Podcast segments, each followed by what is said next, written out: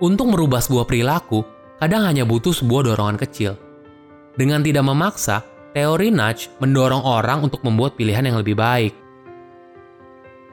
Halo semuanya, nama saya Michael. Selamat datang di channel saya, Sikutu Buku.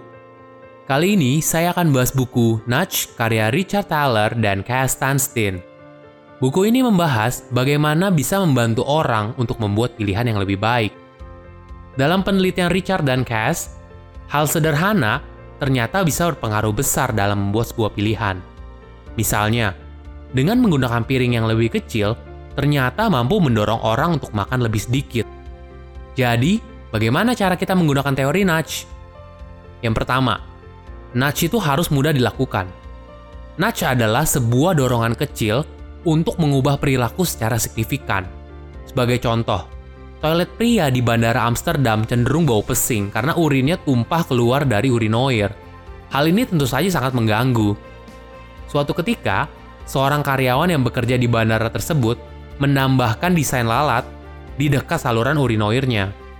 Ketika melihat ada target berupa lalat, kebanyakan pria mengarahkan urinnya ke target tersebut.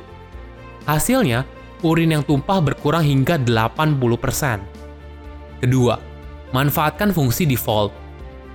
Manusia itu pada dasarnya memiliki inersia, artinya kecenderungan untuk diam atau mager atau males gerak. Tentu saja hal ini harus dimanfaatkan oleh ekonom perilaku.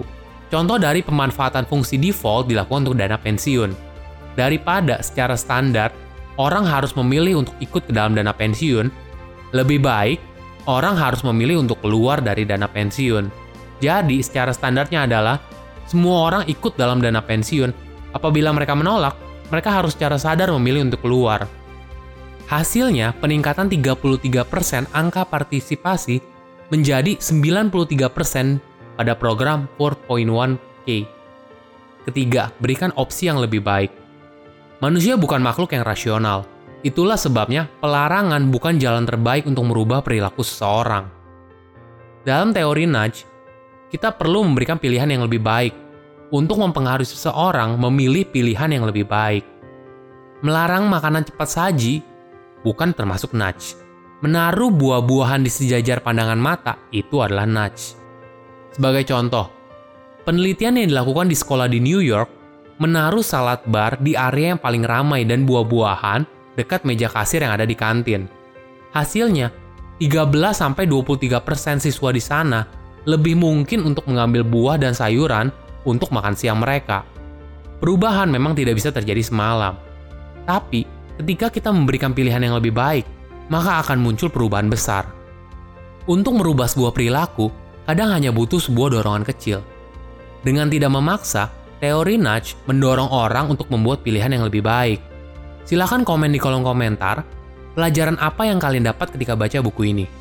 Selain itu, komen juga mau buku apa lagi yang saya review di video berikutnya. Saya undur diri, jangan lupa subscribe channel YouTube Sikutu Buku untuk versi animasinya. Bye bye.